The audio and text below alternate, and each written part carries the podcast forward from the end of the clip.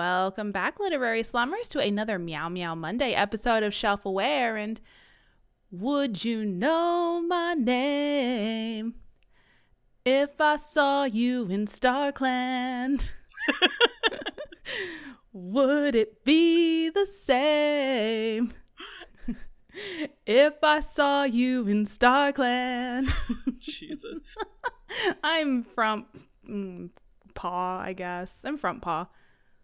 I think I'm trash pelt at this point. Oh, man. I did like this one. You did? I thought it was the best of this arc. Truly, that's true. But that I just, again, as I'm typing up the notes for this, I'm like, it's just like a lot of unconnected events happen.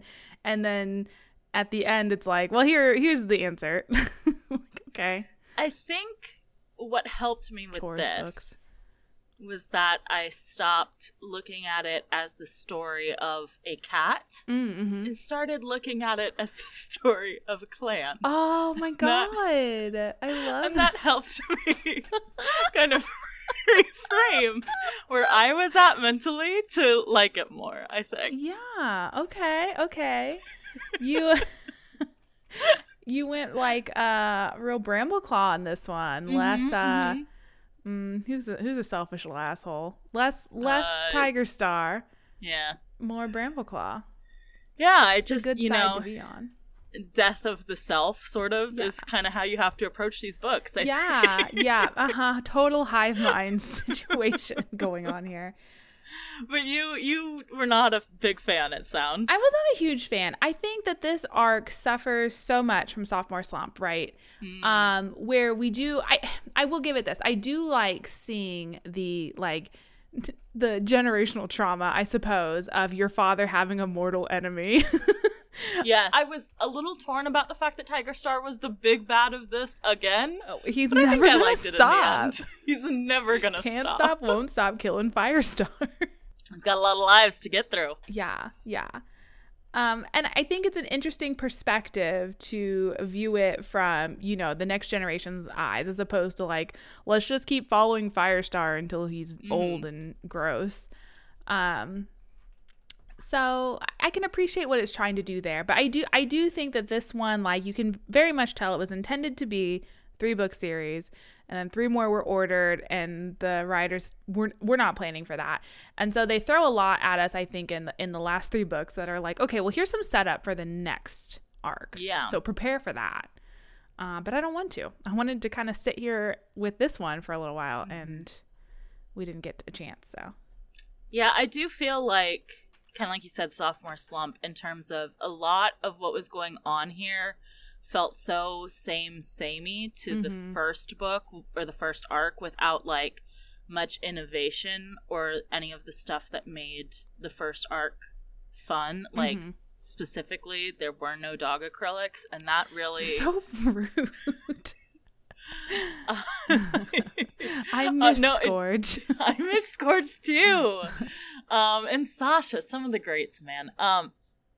I know she was this arc, but she was like the first half of this arc. But anyway, I think that like it seems like this arc especially is very much like, oh, we did a good with the first arc, let's do that kind of again. And they kind of throw some stuff at it with like the road trip of it all and the new place and all of that sort of stuff. Yeah. But it did just feel very like you said, setting up for further books, right? Which I feel like does a huge disservice to like poor Brambleclaw. This is supposed to be his big developmental arc, right? But it's like, well, here's Brambleclaw, but also Leafpool shit and is really important because she's like the most special medicine cat, and then we get like some interesting things with apparently Cinderpelt and a few other things. So it just, I don't know, I feel like it would have been a little bit better if the last 3 books did just focus on one character instead of hopping all around. But I think that that's a big issue with this arc too, of just like the fact that it was multiple POVs, but not in a way that was structured or made any sense. Yeah, it just hopped all around, which again maybe becomes more apparent as I'm like trying to write the synopsis of what happened, and I'm like, okay, so then we have this random like little thing with Leafpool, and then we have like a chapter with this guy, and then, you know, it's just like whatever. I wouldn't have even minded as much if it was just Leafpool and Brambleclaw, like, through the whole arc. But the fact that, like, we had two books from Squirrelflight's perspective, or half from Squirrelflight's perspective, and then the one random Stormfur book, like, it didn't make sense. It seemed like it was setting up to do one thing of, like, all six of them having a perspective, and it didn't do that at all. Yeah, because one of them kind of died immediately. Yeah, one of them straight up died. Yeah. And one of them was vastly underrepresented in the whole arc. Yeah, Tawnypelt. Shout out to Tawnypelt. What happened to her? She's there. I mean, we got a really great Tawnypelt scene in this book, but the one. Just the one. Yeah, I don't know. I just feel like they were kind of riding the high of the success of the first book and were very unfocused in this arc. I agree. I think we should say also, we did read the last book in Warriors, The New Prophecy, called Sunset by Speaking Aaron of unfocused. Hunter. Yeah, it happens. We got really excited to talk about the cons of the book, apparently. Who wrote this one? Cherith Baldry. Another Cherith book. Another Charity Burbage book. But yeah, I'm glad, you know, maybe this is one of those things where, like, after we finish more of the Warriors books, like, we can look back and be like, wow, that one really did a lot that we just couldn't appreciate at the time. Maybe. Only time will tell. Only StarClan knows. And they less know and more have a vague idea. Yeah, it's like they get the visions. They're like the middleman for the visions, right? They're like, we saw this thing in the stars. Here you go, medicine cat. And the medicine cat's like, what does this mean? They're like, I definitely think that they do not have visions at all. They just kind of like us, guess what they think is going to happen. And then if the opposite thing happens, they lie and make it seem like they were saying that in the first place. Yeah. Like, for instance, in this beginning of this book, Leafpool is, like, talking to Spottedleaf and is like, girl, why did you tell me? Or no, was it Spottedleaf or Feathertail? One of them. Who cares? Yeah. Oh, it was Spottedleaf, because Spottedleaf was the one that was like, follow your heart, babe. Yes. Okay. So she's like, you told me to follow your heart. And so I went with my underage boyfriend, Crowfeather, and it didn't work out. Why did you tell me that? And Spottedleaf is like, but your heart was with the clan the whole time. It's giving very TV psychic, you know? It's just, you wouldn't have been able to know to follow your heart if you didn't do that thing where you did the opposite of following your, you know, it's like, we would have been right either way, Spottedleaf. Fuck off. Exactly. I think that's how their predictions work, where it's just vague enough that they're like, no matter what happens, we've got it covered. Yes, they are just vague enough. And especially like with this, the prophecy in this one is before there is peace, blood will spill blood and the lake will run red. Like, everyone, all the cats are related. So so you've got a pretty good chance. That someone, and honestly, if you wanted, you could just take out the blood, like, you could take out the related meaning and just be like, the blood of the clans, you know. You could, if you were sitting around waiting for this prophecy and Leafpool was like, hey guys, it kind of seems like you said that blood will spill blood and nobody has, like, there's been no fights between siblings or parents or anybody related, and they're like, but Spottedleaf or Leafpool, don't you recall when that one Shadow Clan cat bit the Thunder Clan cat? We are all the blood of the clans. And she'd be like, oh, yes, I get it, Star Clan. No, you're right. That's right. That was my bad for not being a good enough medicine cat. Yeah, it's my fault, actually. Yeah, we do get a lot of commentary too, which we can get to when we get there, but like more of Mothwing's like reasons for atheism. I'm like, these are the most religious reasons for being atheist I've ever heard. I have a lot of feelings about the Mothwing of it all. Yeah, it was a lot. There was I want a Mothwing POV after all of this. We probably won't get it because ThunderClan is best clan, I guess, but who knows? Maybe someday. All right. Well, I guess we can get into it. Let's do it. Let's do that. Let's start summarizing. So, okay, we get a prologue as always. Tigerstar just creeping around in cat hell, and Cat Hill confirmed. Tigerstar. Tigerstar. Tigerstar, who now also has a really strong vengeance against StarClan, which, okay, the whole warrior code, though, is like StarClan is supreme. So, like, you're not a warrior anymore. Like, you're not following any code. You're just a mean cat who's trying to haunt his enemies from the grave. Tigerstar's whole vibe in this book is so... And I mean, like, I guess I get it because... he's a villain, he's bad, he's evil, whatever. But I don't know. Just in the first arc, he was a dick, but his motivations at least made sense, right? It was like the lawful good taken way to the extreme to become lawful evil. Yes, of just like, I am the best for this clan, and so I should be leading it, right? Which is like a very bad, you know, like, no, that's not good. But especially when you then murder people in order to achieve that. Yes. But, you know, just a little bit troubling. But then in this, he's like you said, he's like, StarClan sucks. Don't ever talk to me about StarClan. Those fucking assholes kicked me out. Don't ever talk to me or my sons about StarClan. But he's also like, you guys must be the best warriors and follow warrior code. And I'm like, I thought we decided that warrior code is just listen to StarClan. Yeah. Because also warrior code changes whenever we need it to change. And it's clearly not written down anywhere because they're cats. Warrior code is just whatever your leader says. And if warrior code can't kill your leader and be a warrior, like, that's against the code entirely. Right. It just, the whole premise, even, I guess you could, because I think this is what... in the first arc, his justification was, right, was like, Bluestar is dangerous for the clan, and so by killing her or getting rid of her, I'm actually doing the best thing for the clan, right? So you could kind of have that justification, and he kind of skirts around that with talking to his sons this time of being like, you are the most powerful, and so you will be best for the clan, and you will lead the clan and be a good leader, right? Right. But at the same time, it's like, but you are using this terminology that's very, like, you have to be the best warrior, you have to follow warrior code, and like justifying things by being like, that doesn't follow warrior code and that's why you can kill them. And but it's like, you're not following warrior code because you don't believe in StarClan, and that's the only rule of warrior code that actually matters. The only thing you have to do is believe in StarClan, unless you're Mothwing, I guess. Unless you're Mothwing, in which case you just have to do what StarClan tells you through your BFF, through your friends. Like, wild. But as Tigerstar is like stalking around in Cat Hill, he runs into Darkstripe, who is our, you know, our bestie from the last series who tried to kill Firestar and then failed abysmally. And he basically just is like, hey, Darkstripe, I'm getting revenge on Firestar. Stay out of my way. Cats and Cat Hill don't pal around together. And then Darkstripe's like, okay. This was nonsense. If Darkstripe, like, doesn't come back, I don't, like, what was the point of like, okay, it makes sense. Darkstripe is in Cat Hell. Like, he did.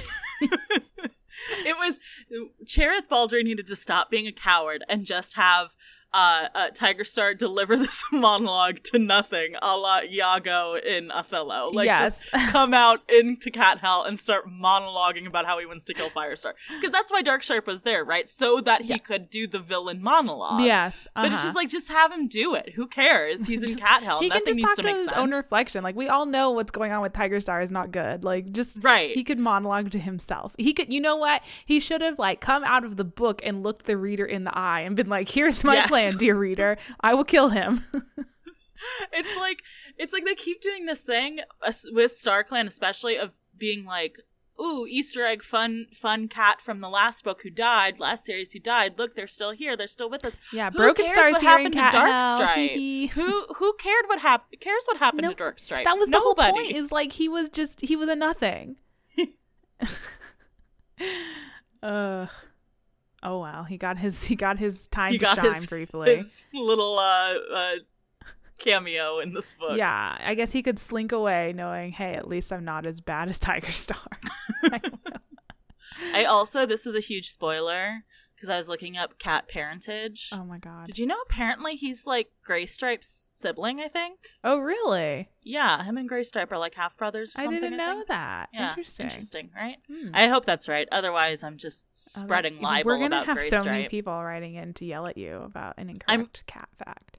I'm pretty sure I was trying to look something up because I was like, I don't think this cat has been in any of these books, and they're talking about them an awful lot. And I was wrong. They were in other books. Of course they were. But in doing so, I came across that, and I was like, what? Well, I guess this isn't the end for Darkstripe.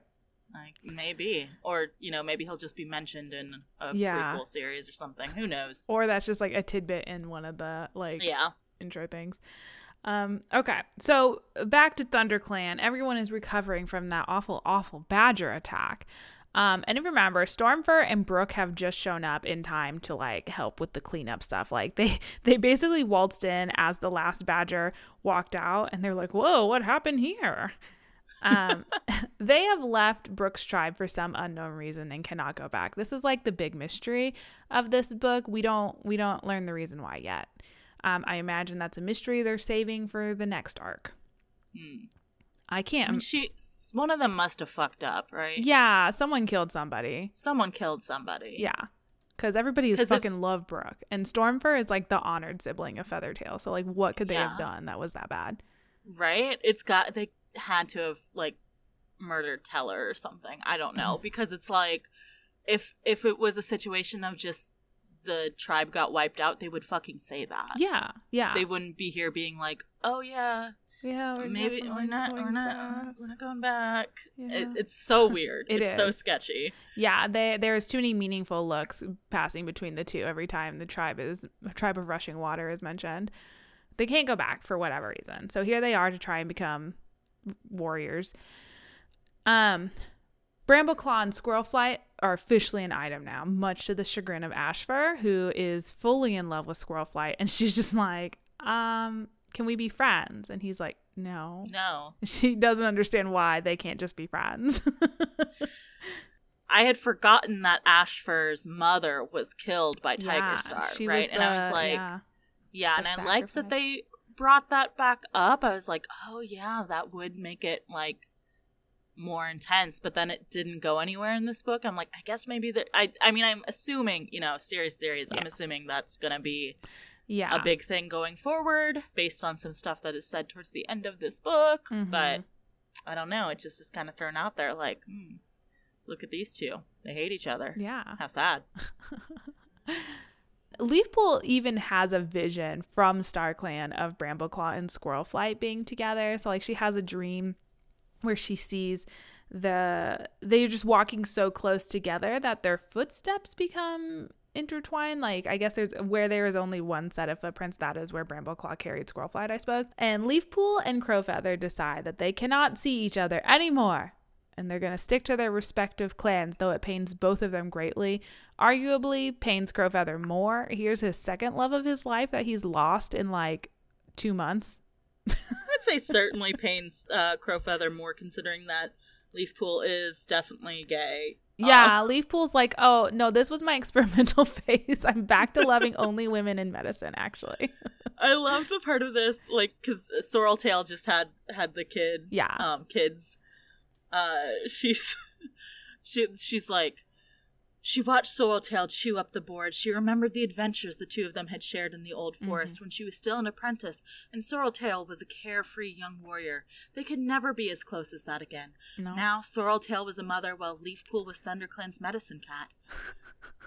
When she left with Crowfeather, she had briefly glimpsed what it'd be like to turn her back on her duties, but her heart had brought her back to her clan. Like, I'm sorry, she's in love with Sorreltail. Yeah, like, and she always has been. She always has been. She briefly went off with Crowfeather because she was feeling some kind of way about Sorreltail having kids. Yeah. The way she describes the distance between her and Sorreltail now is far more than anything she describes about Crowfeather ever. It is the one thing she has been the most passionate about, more passionate than StarClan, more passionate than medicine, is her relationship with Sorreltail. I did think that there would be, like, a thing with her and Brightheart. Like, we have this Cloudtail and Brightheart drama, and it's like kind of resolved but not really in this book. But I was like, what if Brightheart was just like, fuck it, and then was in love with Leafpool? But I mean, there is also the fact that Leafpool gives up having a relationship with a man in order to co-parent essentially a child with another woman. specifically Mothwing and her eventual apprentice. Yes. I'm just like, she's a lesbian icon. I don't, the Crowfeather thing was nonsense. Call it what it is. I kind of do fear for like Crowfeather's mental state though. Oh, who cares? He never got a POV book. But he's clearly unimportant. He might do something foolish. I don't know. Maybe. This could be the start of his villain arc. Who can say? Who we can hope, certainly. Mm-hmm. And then a couple of cats died in the badger attack. But Sorreltail had 4 kits during the attack, so like net positive. There and you go. One of which 2 out 4 in. Exactly. We want the fresh young blood too. Like who cares if what was Soot, Foot, or whoever was died. Something like that. Soot something. Sorreltail's brother. It was Sootfoot or Sootfur, I think. Yeah, because there's only so many endings to these cat names. Yeah. And one of Sorreltail's kits comes out as a dark gray color cat, and she names it Cinderkit in honor of Cinderpelt. So that's kind of cute. Pin in that. Yeah, pin in that for sure. The next day, Brambleclaw, Squirrelflight, and some of the others got on dawn patrol, and they discover these traps that the two legs have set for foxes. It's like one of those where is something slips through the hoop, and the hoop tightens around it, and either seriously maims or kills the animal that gets inside of it. But Squirrelflight's genius figures out how to disarm it immediately. Cool. Put a pin in that. And then Leafpool gets some more visions about StarClan, something about 3 stars shining brightly in the sky, which we'll get to that in series theories. That. Yeah. And so again, this is a lot of like, pins. A lot of pins. Charity Burr. Oh my fucking God, kill me. Just kill me. Cherith Baldry was just like, I can't. There's no more time in this arc. I'm just gonna prep for the next one. That's all I can do is plant seeds and see how they grow. It is like they got to the end of this book and we're like, fuck, we forgot to put a plot in this one. What do we do? The relationship drama is entirely over in this one. Just start putting in ideas for next book. Yeah, well, just give ourselves future work. Bluestar visits Leafpool in her vision, and she's like, you're going to walk a path that not many cats have walked before, so prepare your body and mind for that. And Leafpool's like, okay. And that. What does that mean? Lesbianism. Yeah, that's... Yeah, you're going to raise a child with Mothwing. Yeah. Maybe Bluestar has some experience with that. I don't know. I mean, I think she would be bi or pan. Yeah, for sure. No, like she's not like, yeah. She did have children secretly. Did not. And I would say care. was romantically inclined towards their father, because you could be a lesbian and have children secretly by running off with Crowfeather for a few days and realizing it's not exactly your jam, Yeah. It could happen. Oh my God, if a secret pregnancy is in the cards for us, I can't with this series. I don't think it is, because we would have gotten, I feel like with all of the pins that were going in here, they certainly would have had something about like Leafpool her like, feeling. I've been waking up sick. I've been vomiting every morning. Ooh, how strange. Food I used to love is no longer tasty to me. I don't know if cat pregnancies are the same as human pregnancies, but absolutely. Okay, and then the next thing that happens is that one of Daisy's kits, Berrykit, goes missing, which Berrykit is the very treasured kit because Brambleclaw knows he has to have an apprentice before he can become a deputy. And he's like, I've chosen Berrykit to be my deputy, or to be my apprentice. I hope he chooses me too. That way, leadership, ambition, my dad, whatever. So they all go out to look for him. Brambleclaw, Squirrelflight, Stormfur, and Brooke all go out looking for him, and then they find Berrykit near the border of the ShadowClan territory. He's caught in a fox trap. They're able to save him, but he does lose his tail, which is kind of sad and gross. Like, the book really gets into it, talking about like how Leafpool has to like bite through it, and it's a lot. But the whole time this was happening, ShadowClan cats were just sitting there at the border watching. Watching a child struggle to stay alive. Why is like, Shadow Queen so shitty? I know you're in the worst habitat, but you guys need to shape up. I mean... I know your feet are always wet, but please. I know the trench foot is really getting to you, but I'm going to need you to get it together. I'm going to need you to care about a dying child. My God. And they're like... We don't need to care about a ThunderClan cat, and we certainly don't need to care about a kitty pet or whatever. Yes. Like, I don't know if they call them a kitty pet or not, but, you know, a non-clan cat. Yeah, they basically just being like, we're being very particular about the boundaries because this is a gross, like, non-clan cat, but also, like, they make some nasty comments about Stormfur and Brooke being... non-clans. So I was just like, they're just being shitholes for no reason. You know, it's just kind of a spin of the wheel to see which clan is going to be the biggest shitholes. But man, it does seem like Shadow Clan's got the biggest slice of the pie on that board, yeah. Don't they? They only have two nice cats. It's Tawnypelt and Littlecloud. Those are the only two nice cats in that. And Tawnypelt's like not even really Shadow Clan. She's she's half clan originally. Yeah. So. I mean, that's why she's so good. Littlecloud is a medicine cat, and they're just you know, who's like learned about medicine from Cinderpelt. So like, practically ThunderClan. Practically ThunderClan. So yeah, they're basically like, hey, Stormfur and Brooke, you guys are making ThunderClan look bad because they're taking in cats. They're just taking in strays, and that makes the clan look weak, and you're not following the warrior code, which Stormfur is like, you're right. If we really want to do this right and follow the warrior code, we need to go back to RiverClan from whence I came. And so they do. Which, you know, makes Brambleclaw sad because him and Stormfur are bros. But also it pisses off Hawkfrost, who is certain that Mistyfoot will make Stormfur deputy if and when she becomes leader. That Leopardstar is the oldest of the leaders now that Tallstar is dead. Noted war criminal Leopardstar. Highly respected clan leader. Her deputy is Mistyfoot, and once she dies a couple more times, then who will Mistyfoot make deputy? Not this asshole, Hawkfrost. She knows about him. So Hawkfrost immediately starts plotting, like, Stormfur's gotta go. Can't have this shit. What happens next? Mudfur visits Leafpool in a dream. Mudfur is the old medicine cat of RiverClan. He's the one that trained Mothwing.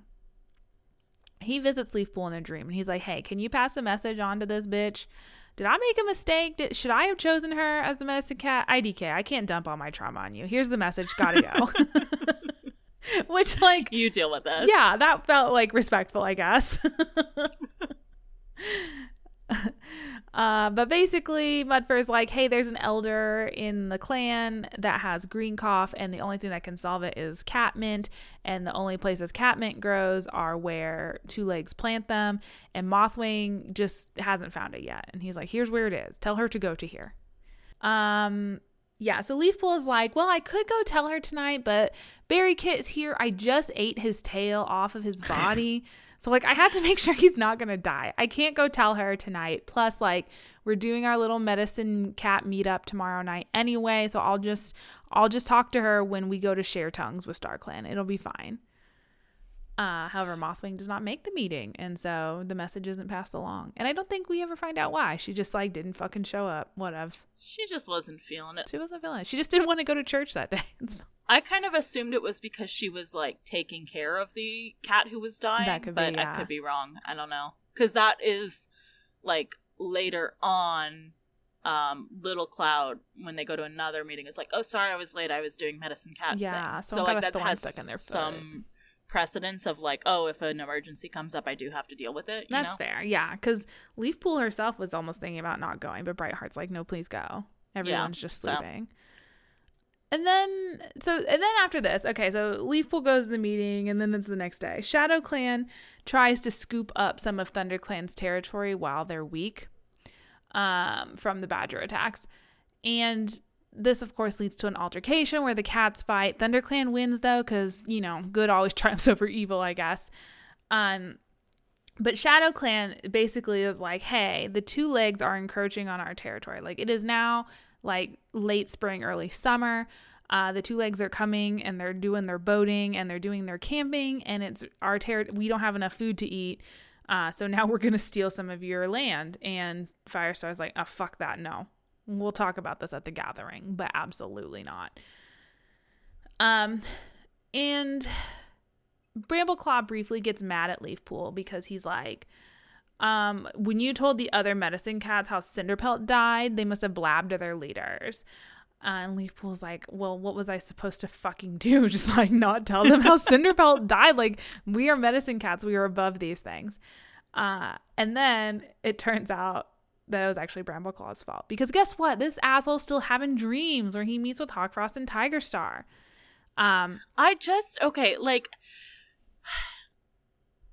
I don't understand why Brambleclaw went along with it as long as he did. I don't know either. That's my problem with these books is all the cats are way too dumb. It's like Tigerstar is being aggressively evil in his instruction of his sons. Absolutely. He's like, you must take over the world starting with ThunderClan, and you have to, you know, just be the most powerful and vicious cat you can. This is how we warrior code.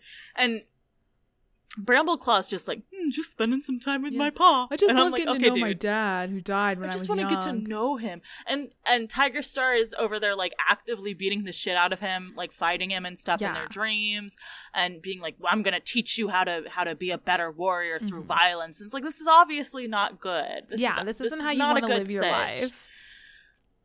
I just don't understand how he went, because There comes a point when Tigerstar starts being like, here is the plan. You are going to become the leader of ThunderClan, and you are going to, and I know I'm jumping ahead, but you are going to take over WindClan, and Hawkfrost is going to take over ShadowClan and RiverClan, so there will be two clans, and this will be good and awesome.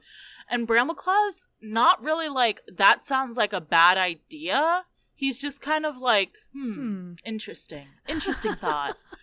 I don't know how I feel about this. Wrong or right. I don't know how I feel about this. And he's like, well, I do love my clan, but I also have some ambition, but I love my clan. And I'm like, it's not about loving your clan and ambition. It's about not murdering people. Like, I'm so confused why you can't seem to see where this is going. I know. I just, especially when, like, your whole thing is, like, you're trying to be just like Firestar because he's your surrogate father figure and also the savior of the entire forest and every cat, whatever, ever. Like, you should clock that immediately. Like, this is not. So I know a good leader. A good leader is Firestar. Would Firestar do this? No. So don't do it. Like, what would Firestar do? Exactly. He's got his little, like, on his WWFD. That Scourge made for him. Yes. You know? Or he was murdered by Firestar. Yeah. It's like, it's this thing of that happens with these, like, middle grade novels where they want to do these complex topics, but then they're, like, worried that the kids won't get it or that it'll be, like, too much or whatever. Really not giving enough credit. Right. They want, like, we saw what, you know, Animorphs went hard, you know? Yeah. Like, you can go harder. Yeah.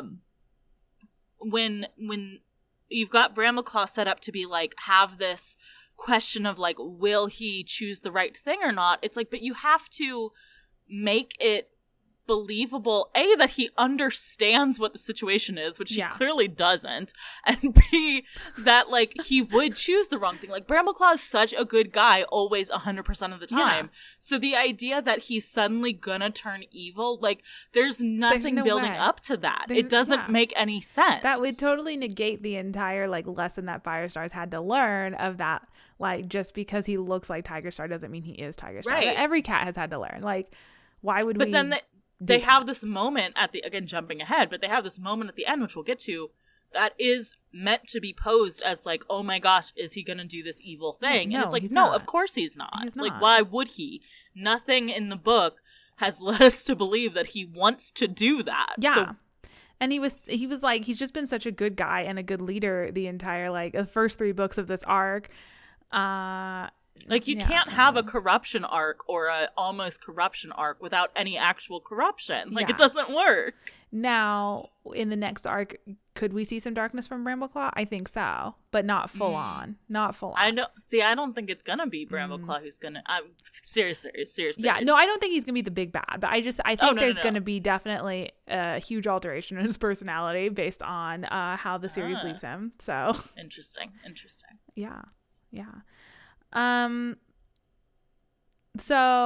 it was actually Brambleclaw's fault that ShadowClan learned about the Badger attack and that ThunderClan wasn't doing so great, because in his dreams where he's meeting up with his dad and his brother, he told them about the Badger attack, and then Hawkfrost, supposedly innocently blabbed to ShadowClan. He's a scheming little asshole, we know, but he was like, I'm so worried about Brambleclaw. Has anyone heard any news? I heard there was a terrible Badger attack. And ShadowClan's like, well, time to swoop in and attack those bitches. Please.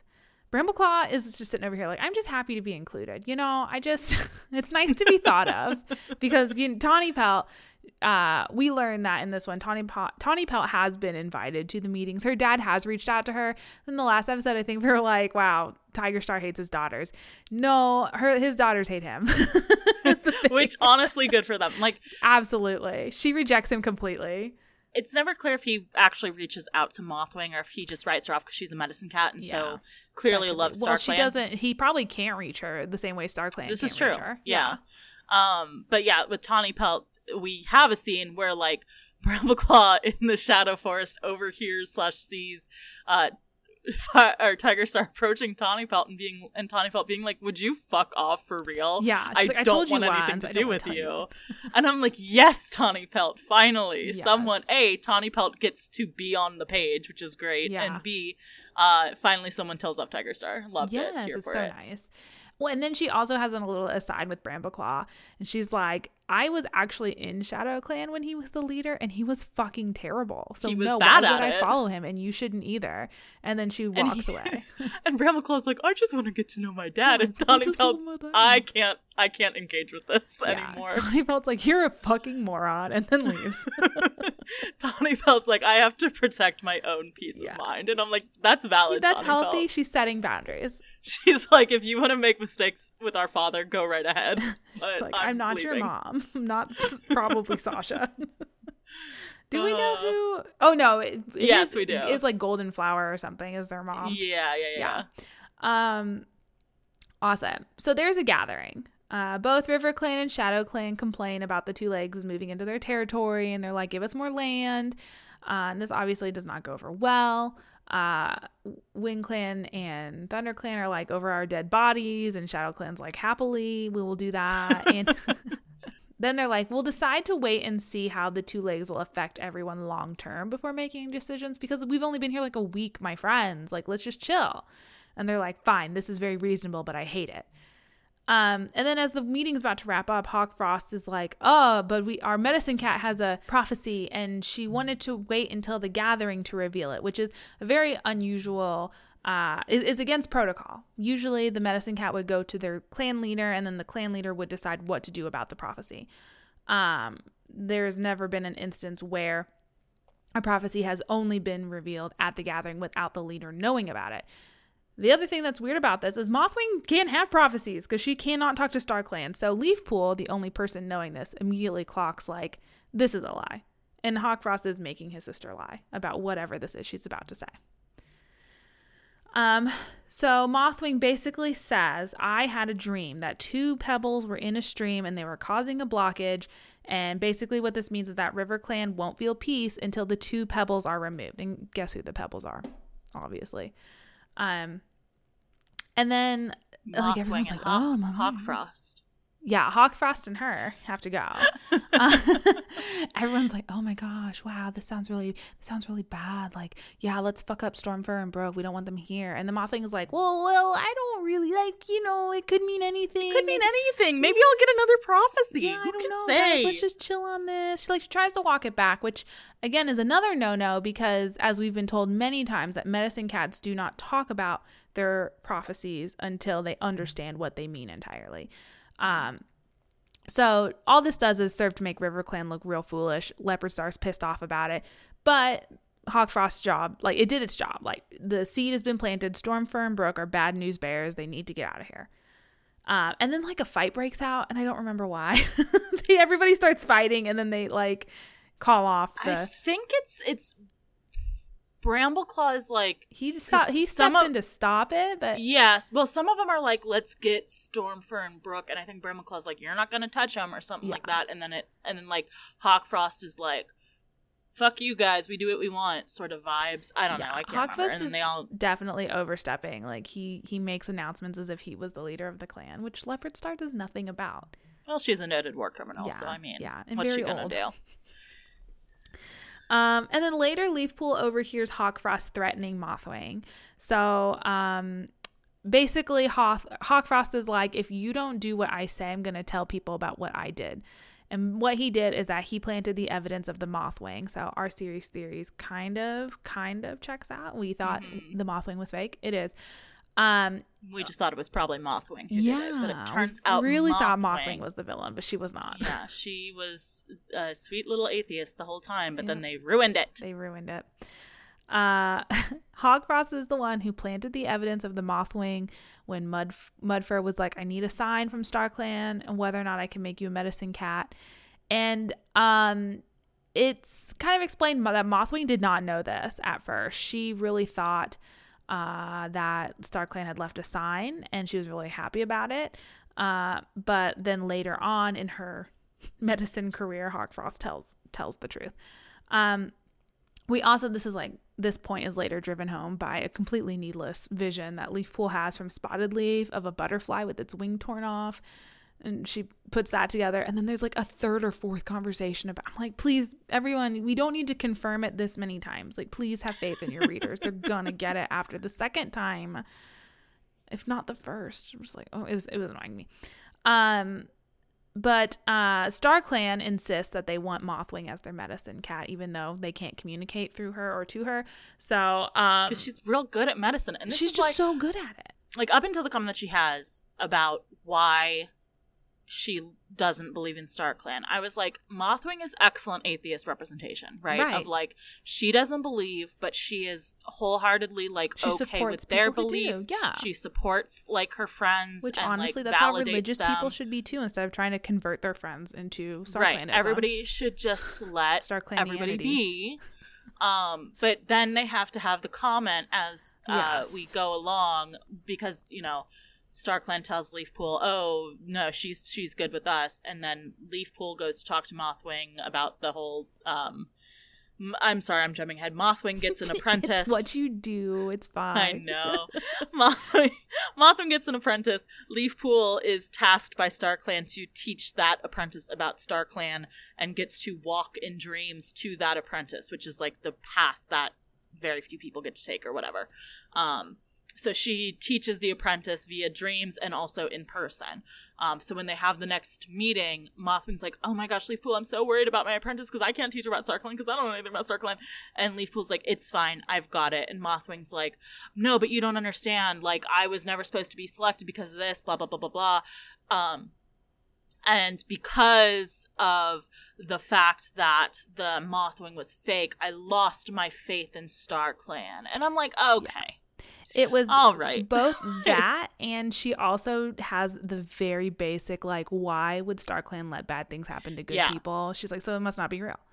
I'm like, oh, which it's like, please. This is the most religious thing. This book series is so, yes, like, it's so, the understanding of why someone wouldn't believe in a higher power being because they felt like lied to or hurt or like sad, you know. I'm just like, no, like, she was so good. She was like all logical, all being like, no, this all makes sense if you think about it, but it's okay that you believe, you know, and like, it would make sense, you know, she's kind of an outsider, she doesn't necessarily buy into this, whatever, but then they have to go and be like, oh, well, she did, but she was a loyal StarClan child, but then her faith was broken by her bad, mean brother. The evil got to her. Corrupted the soul. I hate it. It was very disappointing and aggravating. Mm-hmm. And no conclusion met here with whether or not Mothwing will be brought back into the fold, so to speak. Mm-hmm. As it stands right now, at this conversation, Hawkfrost pulls out this, I'm going to tell everybody that you don't believe in StarClan and that you weren't really appointed medicine cat. And Mothwing's I'm just going to tell everybody that you're the one that made me the medicine cat. So, I don't think anyone's going to want a deputy who lies and fabricates things either. So the two are kind of at an impasse about what they're going to do about their situation. Mothwing is fully Hawkfrost, your plan is bad and evil. I don't want any part of it. And Hawkfrost is you're under my thumb, paw, whatever it is that cats have. Both, so, I think. Yeah, maybe. I've never seen a cat. I wouldn't know. I've never seen a thumb. So. I've never seen a thumb. Are we even pronouncing that correctly? Tahumb? Thumb? I don't know. Words that end with B. Weird. Okay, so then Daisy and her kids temporarily go missing and then are brought back to camp, whatever. It's not, there was so much time spent on this. I just didn't care. So Daisy is upset, A, about badgers, and B, her child losing his tail. So she says, I'm going to go back to the horse place and live in the barn where it's safe and we are fed by people every day and we don't have to hunt or sleep outside, bringing my 3 kids with me. Cloudtail is this is awful. I can't believe this has happened to me. I'm going to go out there and bring them back. We need those cats to strengthen ThunderClan. Also, it's implied that I'm having an affair with this woman, but this was the weirdest vibe. This whole situation pissed me off too, because so they go and bring Daisy back and she brings the kids back. It's basically as if nothing happened, right? They bring the cats back and then it's Leafpool. No, Daisy says to Brightheart, part of the reason I left was because I realized I didn't have anyone in my life like you have in yours. I don't have a Cloudtail and he loves you so much, blah, blah, blah, blah. And so it's spins it, right? To make it Brightheart is being so emotional about her man either physically or emotionally and or both cheating on her, They make Brightheart the villain of this being the overreacting woman, right? Yeah, I felt what was so happening annoying. Here was, again, they were trying to have these mature themes of, what would someone do if their partner was unfaithful, but then they couldn't go all the way with it. So yeah. They were but he's not actually unfaithful. Yeah. He's just trying to teach the kids. He cares more about the kids than he does Daisy. Okay. And I'm but if you want this to work, A, we have to care about Cloudtail even a little bit at this point, which I frankly don't. He isn't pissed me off this whole series. He just kind of exists and does annoying things. He never really has interesting conversation with the actual characters we care about. He's just there to be a loudmouth supporter of Firestar. Okay. Yes. So I don't care about him. So I don't understand why we're focusing on this. Number one. Number two, if you're going to have this thing be what really was happening was that he cared about the kids so much. You need to give me a reason for that. I would have been kind of okay with this if it was just he was oh, I wanted more, I've been wanting more kits and Brightheart doesn't, we just have the one and that's the only one she wants or something and I've been dealing with that sort of thing, and maybe that's a little Mudfur kids book, but something like that instead of it just being he's weirdly obsessed with these children. A grown let's take a step back and look at this, he is technically a grown man obsessed with someone else's 3 tiny children for not in order to get in her pants. No, he's grooming them for a certain way of life, right? And again, I could see it if they had explained it of him being oh, I saw myself in them. They were kitty pets. I'm a kitty pet. And I wanted to support them. And I feel I'm if no he had any, right? None. He's just I'm really obsessed with these kids and I'm sad that, we've lost them. And I'm but why? I don't care enough about you to want this plot line in here at all, and then you're giving me no motivation for the things that you're doing, so it's very strange. And then Brightheart is just kind of left there oh, I guess it was okay. And I mean they kind of reaffirm Leafpool that it is Cloudtail's go pay attention to your mate and mother of your child, and he's oh, okay, I totally forgot that better? I need to do that. And Absolutely I'm okay not. Okay, I guess, I don't know, it was so weird. It was Brightheart so deserves annoying. Better absolutely she does. Compared to the first arc where Cloudtail is so obsessed with Brightheart and like deeply obsessively in love with her. Mm-hmm. And then to go to this where he's not even cognizant that she's feeling upset. Like, it's so strange. Extremely. And it just, like you said, it just didn't need to be in this book. Like, and again, it felt like the corruption arc where they're like, we want to do a corruption arc, but it's for kids, so he can't really be corrupt. Yeah. It's like they were like, we want to do an affair arc, but it's for kids, so he can't really have an affair. You know, Daisy cannot show up pregnant. Right. Like, just have him be having an affair with her. Like, they're cats. Who cares? You know? I don't know. Or take it out entirely if you're not. Again, It's always our problem. Go hard in one direction. Mm-hmm. Don't pick what you're doing. Don't do this thing where you can be like, well, it wasn't really an affair. It was always the woman's fault anyway, mm-hmm. for being overreactive. She should have just understood that her mate could spend every waking hour with another woman and her 3 kids and it not be weird and annoying. It's not weird at all, even a little bit. And then we get to the portion where Leafpool finds out she's able to walk in other cats' dreams, but only when there's a very special need for it. So Feathertail comes and like picks up Leafpool. Like, Leafpool's having a dream. Feathertail's like, come with me. And they go over. Their dreams are weird because they exist. They're dreaming, but the dream world is exactly the same as the waking world. So, well, we know that StarClan exists in a physical space similar to our physical space because we know that, like... But it's supposed to be up in space. But I mean, like, there's still, like, some sort of physicality to it, right? There's always cat ghosts everywhere. Yeah, I think that's really what it is. Yeah. So she takes Leafpool and they go to Willow Paw's dream. This is the apprentice medicine cat for RiverClan. And Leafpool gives Willow Paw at this point the message about the catmint. She's like, hey, this is where it is. Sorry, I didn't give this message to Mothwing and that cat died because of my inaction. My bad. But, you know, from here on out, I'm going to teach you the spiritual half of being a medicine cat since Mothwing cannot. So I'm Leafpool. This is Feathertail. Come to rely on us and we'll share dreams with you. Cool. That's all for that section. There's nothing more to say. Tigerstar then sends Brambleclaw on a special secret mission to go check out and see how the two legs are actually affecting ShadowClan and RiverClan. Are they just full of shit and using that as an excuse to get more land? Turns out, yes. Brambleclaw creeps all over ShadowClan territory, and he's like, they're fine. Like, there's like plenty of room between here and the two legs. Like, they're just using this as an excuse. They're dumb. They're bad. He goes over to RiverClan, and before he can really do any inspecting, he stumbles across Hawkfrost and Stormfur and Brooke arguing. Basically, what's happened is Brooke has accidentally crossed into ShadowClan territory to catch prey and eat it. It originated in RiverClan, but she was like 3 steps into ShadowClan territory, and that's against warrior code. But as we know, Brooke comes from a cat culture where there is no territories. All of the prey belongs to the mountain, and they're just there hunting it, right? So this is like a new concept for her. She's not used to having to sniff out where it is and isn't okay to have to give food and yada yada yada. But Hawkfrost is like, I don't give a shit. I'm gonna go tattle. So he takes them back to Leopardstar. Brambleclaw's like creeping in the background.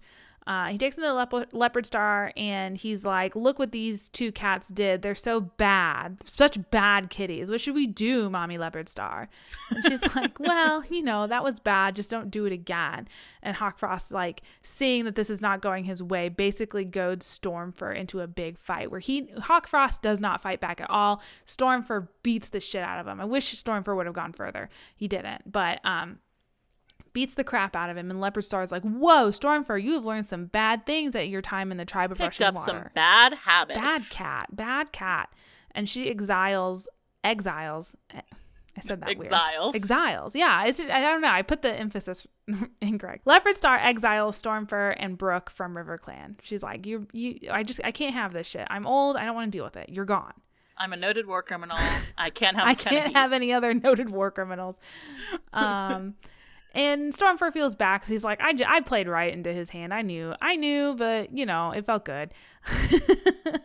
Brambleclaw catches up with the two of them as they're like leaving, and he's like, no, come back to ThunderClan. Like, you're practically a ThunderClan cat. You look just like Firestar's best friend, so like he's gonna let you stay with us. Like, don't be dumb. You look just like Graystripe. Yeah. Shipping in this was a lot. And so they do. They go back to ThunderClan, and Firestar's like, yeah, hell yeah, you're my cats now. Fuck yeah, my best friend is back, baby.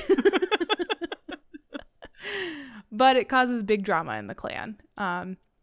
The cats basically speak out, and for the first time, which is a lie because they did this a lot in the first book series as well, but to Brambleclaw's and Squirrelflight's eyes, the first time they really start to mistrust Firestar's judgment. Like, why do we keep taking in all these random cats? Pretty soon we're not going to be a clan. We're just going to be a babysitting service. We've got kitty pets. Pretty soon we're barely going to be inbred. I mean, yeah, that's like, even the point. How's anyone going to know we're ThunderClan cats if we all look different? We have the famous ThunderClan jaw and crossed eyes. Like, so every ThunderClan cat has 8 toes. It's just how you know. That's how they tell each other apart. It'd be too hard otherwise. So Firestar is, like, yells at everybody. He's like, "Shut up! I'm the leader. Fuck off!" And then goes to pout about it. And Brambleclaw goes to him in private and is like, hey, like, I think what you're doing is good. I think we should take these cats in, but the way you're doing it, not so great. These cats, they are feeling a little bit scared because there's, like, you know, no upper management really. Like, it's just you and all of us. And I think everyone would feel a lot better if you made a show of strength by naming a new deputy. Like, I think it's time. And which Tigerstar has specifically told him not to do this, to try to delay naming a deputy because of the whole hasn't had an apprentice, so he can't be a deputy. So Tigerstar's like, just keep being like, Graystripe's the best, wait for Graystripe, he'll give you a deputy, then you can be like, or he'll give you an apprentice, then you can be like, actually make me deputy. But he's like, no, that's not what's best for the clan. Yeah. So we have already established Brambleclaw's a good guy. We know. We have already established that Brambleclaw will put the clan above his own ambition. Yes. Like, yeah. We've known that. It's only Squirrelflight who didn't realize. And they thought that was enough to make sure to make the readers mistrust. It wasn't, because we can also just read. Firestar goes and talks to the medicine cat, who is also his daughter, which, you know, is kind of a weird emotional situation, but whatever. She's like, yeah, I mean, I think Brambleclaw is right. I think, you know, it's been a long time, and Graystripe would want what's best for ThunderClan. You know he would. So I think it's time to mourn your friend. So Firestar is like, you're right, everybody's right. And he goes and he names a new deputy. And much to everyone's surprise, including Brambleclaw, he names Brambleclaw deputy. Yay. This is another controversial decision. Everyone's like, what are you, Firestar, for real? Though I'm real sick of this shit. What's going on? He hasn't even had an apprentice. You need an apprentice to be a deputy. We just established that one book ago. It's a very serious rule. Very serious rule we've always adhered to strongly. And Leafpool speaks up, and she's like, no, StarClan sent me a vision. The camp is, like, being protected by a bunch of brambles. So who else could that be? It's Brambleclaw. You should become deputy. And immediately everyone's like, the camp is being protected by a bunch of brambles that were claws. I think it means Brambleclaw. I think it means Brambleclaw, but I could be wrong. Don't quote me on that. And the clan is immediately like, this for the greater good. We love StarClan. Can't be wrong about that. We're all happy now. I will say, this method of visions and, like, having these sort of prophecies that have these, like, allusions to names does make it make more sense that they have these naming conventions. Yeah. Because it would be a lot harder to, like, have a visual representation of Steve. Oh, my God. I was going to say Steve, too. Amazing. One brain cell. Yeah, what would you do, like, the bramble spelled out STEVE? What could this mean? And as I sat there more confused, they continued to spell out, should be the deputy. Oh, I get it. Thanks, StarClan. I get it now. You get it. Imagine that. If it was like Squirrelflight, Leafpool, like, and I just saw a bunch of squirrels in the air surrounding the camp. I don't know what it could mean. And they were flying in little airplanes. Oh, it was so cute. I don't know what it means. All the cats are appeased now, except for Ashfur. He's just being a little bitch. Can't believe Ashfur. He's like, he brings up this thing that's like, don't you guys think it's weird that Firestar's daughter is a medicine cat who tells him to promote Brambleclaw to deputy, who is his other daughter's boyfriend? Like, don't you all think that's weird? I'm like, you're all related. Ashfur doesn't matter. It was never going to be you, so who cares?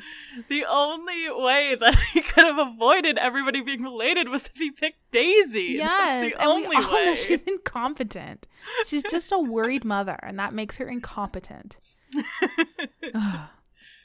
So Brambleclaw goes to meet up with Tigerstar and Hawkfrost in his dream to tell him about the good news, and Tigerstar is like, great, now we can begin to execute my plan to bring the 4 clans together into 2 clans, one controlled by you, Brambleclaw, the other by Hawkfrost, which, like, okay, but you know Hawkfrost and Tigerstar must have had a contingency plan on how to kill Brambleclaw after that happened, right? Oh, 100%. Like, I'm pretty sure that's what was going on. Yeah. Like, I think it was that Tigerstar was like, Hawkfrost is my chosen son.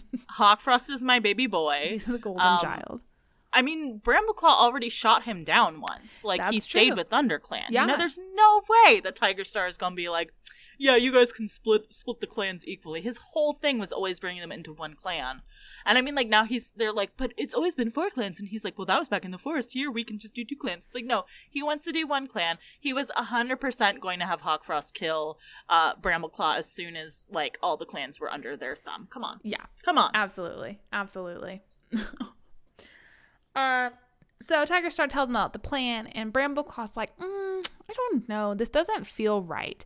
But he feels like he can't really be vocal about that in front of Tigerstar because Tigerstar is just such a charismatic personality. He's really, like, entranced by his father's eyes. So he's like, Hawkfrost, can we meet in secret in a couple of days to talk about this? It feels weird. And Hawkfrost is like, of course. Promise you'll meet me. Brambleclaw's like, I will. And the fact that Brambleclaw wasn't like, hey, Hawkfrost is bad news at this point. When Hawkfrost was like, yes, father. Tigerstar is like, I want you guys to unite the clans. It'll be easy. River Clan, you can get Shadow Clan because they're like, they'll like you anyway because I was their leader. Yeah.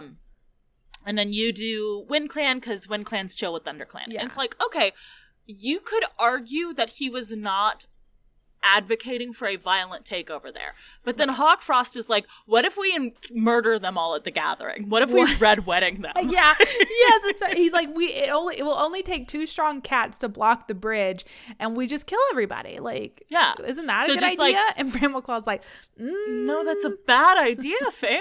Like, I don't agree with this. I think I don't agree with it. Like, Brambleclaw. Please have some backbone, any at all. But before their little brunch meeting, we get another scene with the medicine cats where they meet up again at their little tongue sharing ceremony or whatever it is they do. And Willowpaw is going to be officially introduced as the medicine cat apprentice for River Clan.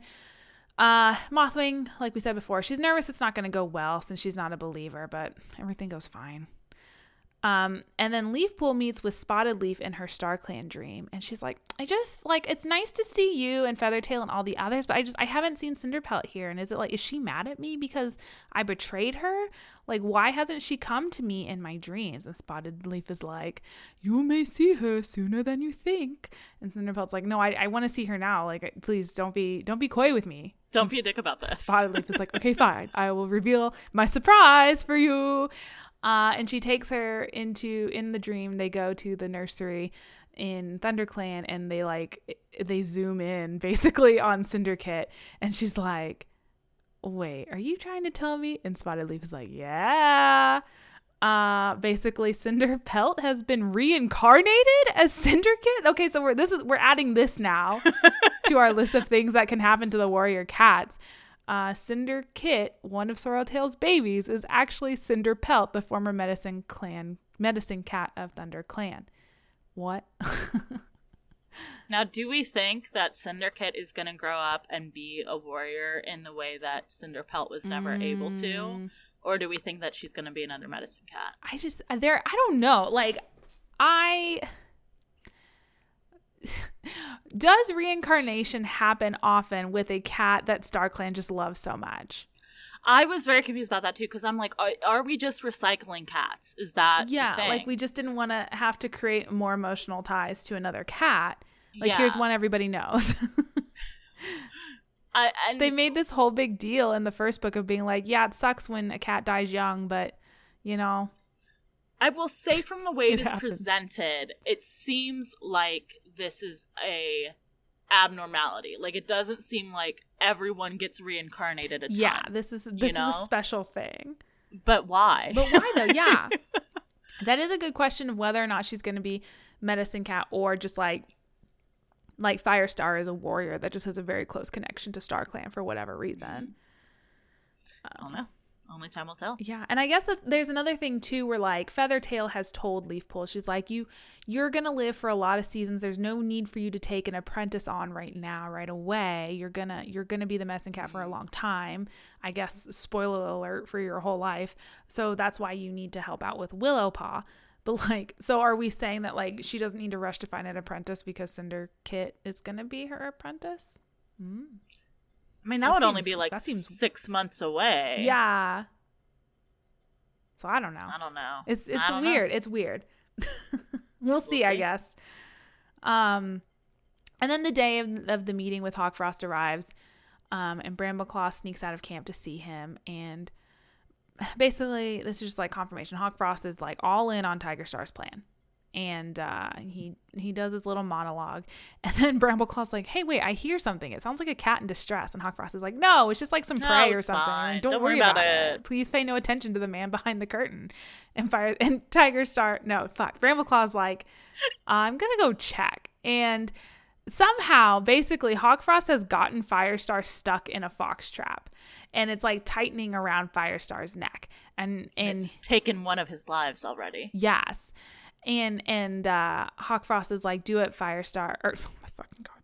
Hawkfrost is like, do it, Brambleclaw. You need to tighten the fox trap around Firestar's neck. Get rid of the rest of his lives. You're already the deputy. That will make you the leader of ThunderClan. And then, of course, like Em said, the chapter ends. And you're like, oh my God, is he going to do that? And then we jump to Squirrelflight and Leafpool. Like, oh my God, something's wrong. I can feel it. Something's wrong with Firestar. And they run down there. And Ashfur is like, oh my gosh, he was in a trap and they're going to kill him. Yeah, and I couldn't do anything because there were two of them. Sus. Really? Really, dude? You couldn't have been like... Ashford, this is the guy who killed your mother in cold blood. You do not need to be on his side, you idiot. Also, do we think Ashford was aware that this was Tigerstar pulling the strings? Or did he just see an opportunity to get Brambleclaw in trouble for something? I would hope it's that one. But again, as we've been proven over and over again with this series, if it looks and smells and acts like a villain, it is. It's not a trick. It's the villain. Well, I think he is a villain, but I think that I don't think that he's necessarily connected to Tigerstar. I think that he was just like, I hate Brambleclaw so much that I would let the clan leader die in order to make Brambleclaw look bad. Yeah. But I could be wrong about that. Yeah. I don't know. Because it does seem like Hawkfrost. It does seem like Tigerstar's here to stay as a threat forever. Yeah. Until Firestar himself is dead. And it seems like Hawkfrost knows, or maybe it's Tigerstar, one of them knows that somebody in ThunderClan is against Brambleclaw, right? Yeah. So that kind of implies that Hawkfrost was maybe perhaps plotting with Ashfur at some point, but... I don't know. But when does he have the time? He's plotting with everybody. I don't understand. Hawkfrost is trying to be the deputy in RiverClan, but also goes around and gossips with every cat in the forest. I don't know. Whatever. Well, I can't understand his life. But Brambleclaw says, no, fuck you and our dad. And he saves Firestar, kills Hawkfrost in the lake. The water turns red because blood. But before he dies, Hawkfrost does say that he's like, I've got people embedded in ThunderClan. They're going to help Tigerstar's plan come to fruition. And he does say plural, but maybe that's just, he's just trying to, because he knows he's dying. He's like, I'm going to scare this cat. Trying to fake people out. Yeah, I don't know. And then, like, Brambleclaw is very obviously, like, in shock, traumatized. But Leafpool walks up and she's like, hey, here's a prophecy. Before all is peaceful, blood will spill blood, like will run red. And she's like, there's peace for everyone now. The end. And then the book just ends. I'm like, this is the most unwrapped up book ever. But there's so many plot threads. So many new plot threads. You know, I guess that's the warrior code. That's what Cherith Baldry, she intended, I suppose. So, series theories. There's Where do we even go from here? Where do we start? Graystripe will return in... Obviously. In whatever the next series is called. Obviously. The second they started mourning him, I'm like, there's no... he's never appeared... Obviously, he's not going to cat hell. He's never appeared in any of the Medicine Cat's dreams. You don't think Firestar's boyfriend would come into his dreams and be like, I'm dead, man. You got to mourn me and assign a deputy? And they kind of have the explanation of, like, Leafpool's like, well, maybe he's somewhere that isn't, because there is, like, a physical, then the how land. Does Feathertail show up, Leafpool, you idiot? You talk to her all the time. Right next door. but maybe he's further away. Who knows? He's dead and far away. But, then she kind of 180s on that a little later and is like, well, you know what? It seems a little sus that, we haven't heard anything. Man, I hope he doesn't show back up and make this all very complicated in a future book. Graystripe would never. He would come back and he would be like, I'm so glad that the clan is taken care of. I'm just happy to be back and not have any responsibilities. I feel like Graystripe would be so chill to just want to spend time with his son that he didn't ever get to spend time with, and Brooke and whatever kits that the two of them are going to make. He'd be the coolest just grandpa, right? That's Graystripe's whole vibe. He's ready to be a grandpa. He would love to be a cool grandpa. He fell in love with a river clan girl because he just wants to be out fishing. That's all he wants. Be out fishing. He is truly just he's just a relaxed, chill guy. He even when Firestar first became deputy or first became leader, he was like, "Don't make me your deputy." Right. I totally understand. This isn't. I know we're friends. This isn't anything about our friendship. If you don't make me deputy, it's the same thing. He's gonna come back. He's just gonna be so happy to be home. I'm not worried. He's going to be like, of course you gave your son-in-law my job. That makes perfect sense. He's your son-in-law, and look how big and strong he is. I also would follow him. 3 stars. What's your theory? Well, I know the next series is called Power of 3 or something like that. So it probably there's going to be triplets. Yeah. Either my guess. Sorreltail's kids, the 3 that aren't Cinderkit, or the Berry... Candy and Lucy, whatever Daisy. Well, I did see that there is a J kit in the next one, so I think it is a new set. Oh, I think it's new ones. Do you think it's Squirrelflight and Brambleclaw? Either Squirrelflight and Brambleclaw, or possibly Brooke and Stormfur might have kits. Maybe Cloudtail has another litter, and that's why we had to deal with all this so much. I don't know. God, how annoying if we do. I mean, there's a lot of Firestar could maybe have another 3 kits with Sandstorm. I don't know. They're still young. He's still got 6 lives, so yeah. So I don't know. I just it's gonna be three kits who are not yet born, I believe, of this series. Awesome. At the end. Whose kits they will be, who can say? I'm just I can't start over with kids. Can we at least make them apprentices? I don't want to read about kids. I don't. I feel like that will be better because I think maybe I'm wrong, but I feel like that will be the first time that we see Cat growing up entirely through that could be the clan life, right? Because we never got Firestar's kit hood. I know how dumb they make the full-grown adult cats. I don't know if I can deal with. But wouldn't that be more bearable if they're equally dumb? But we're unless they're even more dumb because she's. I don't think that's possible. I don't think that's possible. I don't know. Let's see what else. Obviously Ashfur is going to be a problem in the future. Yeah, totally. And there's maybe one other sleeper agent. And I feel like they're trying to set it up okay, Longtail. Remember, Longtail was big into Tigerstar, but he has since proven that he's very loyal to Thunder Clan. Dustpelt's also kind of one of those, but again, he's kind of gotten over that as he's grown older. He's chilled. So I don't know. I don't know who else Hawkfrost could have gotten to that would have been like, one, a viable threat, and two, like, useful to him. I don't know. This is maybe a wild swing. Okay.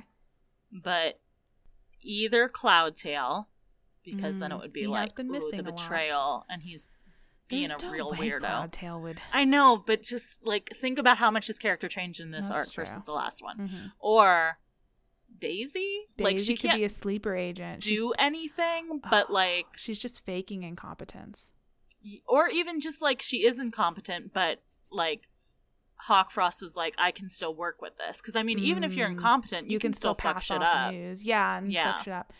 Or Daisy pulls off her mask and underneath it's Sasha! Yes! And then that means that we have 3 more of Sasha's kids that are now in Thunder. Oh, yeah, man, I just want Sasha all the time, always. All Sasha. And I guess we can like speculate, like, why did Brooke and Stormfur leave? Now, if the 3 stars are about that, maybe the teller was like, I gotta kick you out, but I can't tell you why, so never come back here, you're no longer welcome. But I feel like even that they would say, like, I feel like it's gotta be, I feel like this is gonna be another one of those things where they want it to be something very serious and dark, but they won't go all the way with it. But like, I feel like it's gotta be some sort of murder thing or accidental death, like I pushed a rock and it fell on somebody. I don't know. And my only prediction via this is that whatever it is Brooke's fault. Like it was Brooke who did it. A, because the series hates women. Yes. And B because I think that like it would be unlikely that they would kick Stormfur out for, like, I think that there would be more wiggle room there of, like, well, he's, you know, doesn't really know and he's this big hero and whatever. Yeah. Versus, like, if Brooke fucked up, I think that, like, maybe they would be like, well, she knows better, you know? Mm-hmm. I don't know. I'd believe that. And Stormfur, of course, would follow her because he's the only reason why she's the only reason why he stayed, so. Mm-hmm. Now, do we think Crowfeather and Leafpool is going to continue to be a thing in future books? I think there is still more to the whole, like, walk a path that many medicine cats have not walked before. I think there's still more to that other than just, like, walking in another cat's dreams. Like, that's cool and all and very unique. But also, like, what if they gave her rights? What if she was allowed to love and have kids if that's what she wanted? Like, she could be a working mother. The thing is that there is such strong nun energy, N-U-N, not N-O-N-E, from Leafpool at this point that I just don't know. It's like if they did Sound of Music, but at the end, Maria was just like, no, actually I don't want to need to go back to the monarchy with all these children. Yeah. I don't know. I just... So I guess they're not wealthy at the end, are they? Yeah. I just feel like anything they do at this point would undercut everything. Like, if they hook Leafpool and Crowfeather back up, it's just going to annoy me, I think. I just don't know what else they can do with Crowfeather. And, like, what was the whole point of him and Leafpool? Like, I guess just this, like, the temptation and her, like, losing her faith because of it and making her an even stronger nun and medicine cat. I don't know, like, if Crowfeather is supposed to be like a serpent, I just, I don't know, man. It was so annoying. It was the relationship drama of this entire series has been so annoying, and for only like one of these couples to have like a fully happy ending, I'm just like, why did we go through all this? I just feel like every time they do a relationship, it's almost out of nowhere. Yes, and absolutely. Then, like, really intense feelings really fast, and I don't like that. No. Like, I want the cat drama to be, like... I want there to be build-up. More pining. I want to see chemistry between any of these couples. Yes. Any at all. If they could, like, do a coffee shop sort of vibe or, like... high school, absolutely. You know, something like that. Yeah, you know? I guess we got to get an AO3 and get those. I think, AUs. Yeah, we got to go to the AUs. Where they're all adults. God. Yeah. All right. Who was your most valuable morph? That's not it. Top cat. Top cat, I think, is probably Brambleclaw. I mean, he got a promotion. He saved the day at the end.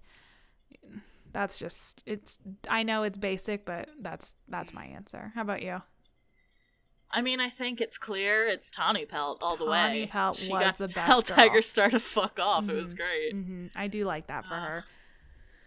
Like, she's so powerful. She was not afraid of this man at all, this cat man. She was so vastly underutilized. Agreed. But, I don't know, maybe she'll make deputy someday. Who can say? Maybe.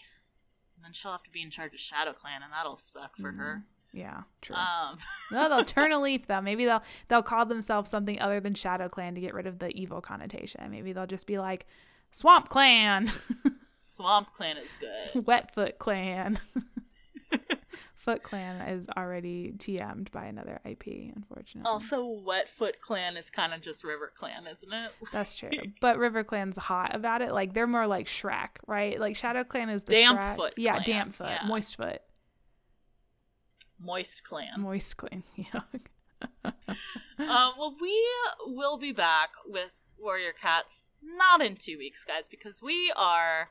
a little tired of them. They're so long is the thing. Mm-hmm. So we're going to do a few shorties. Yeah. So next week we're going to be reading our second Sad Girls book with The Bell Jar by Sylvia Plath, of course. And then the week after that, we're, like I said, going to be taking a little break from Warrior Cats to do a different middle grade series. We are going to be reading a book series that I remember vividly. And was suggested to us by... And was suggested to us by my younger brother. She loved it. He loved it, apparently. Who read all of these books by David Corman. So we're going to be reading one of his series, the Dive series, or Dive, with the first book being The Discovery. And they are significantly shorter, so we will be blazing through a few of those so we can take some time to recover from the nearly 400-page Warrior Cats books. Yes. My God. It was so much. So much needed break, yes. In the meantime, if you have any books or units you would like for us to cover on the podcast, you can tweet at us at shelfawarecast or email us shelfawarecast@gmail.com. As always, thank you to Ben Cope for the use of our theme song. You can check out his YouTube channel in our show notes below. We are also on all of your favorite podcast aggregating platforms. So if you haven't followed or subscribed to us on one of those, you definitely should. Otherwise, you don't get to go scuba diving with us in the next middle grade series. Yeah. It says Shark, Shipwreck, and Sunken Treasure. Love that alliteration. In the latest adventure trilogy from Gordon Corman. I don't think it's the latest anymore because this did come out in 2013, but I mean, it was probably the latest at the time it was published. They should update their blurbs. If you happen to use Spotify or Apple Podcasts, we would really appreciate it if you could leave us a 5-star review, but if you don't, that's all right, because you are allowed to talk about us anywhere on the internet you like. In the words of Cherith Baldry / Aaron Hunter. Not even StarClan can turn aside the paws of fate. Stop. Oh, God.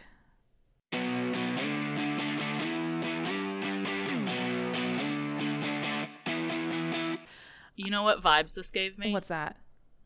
Teenager couples at amusement park vibes. Yes. Oh, my God.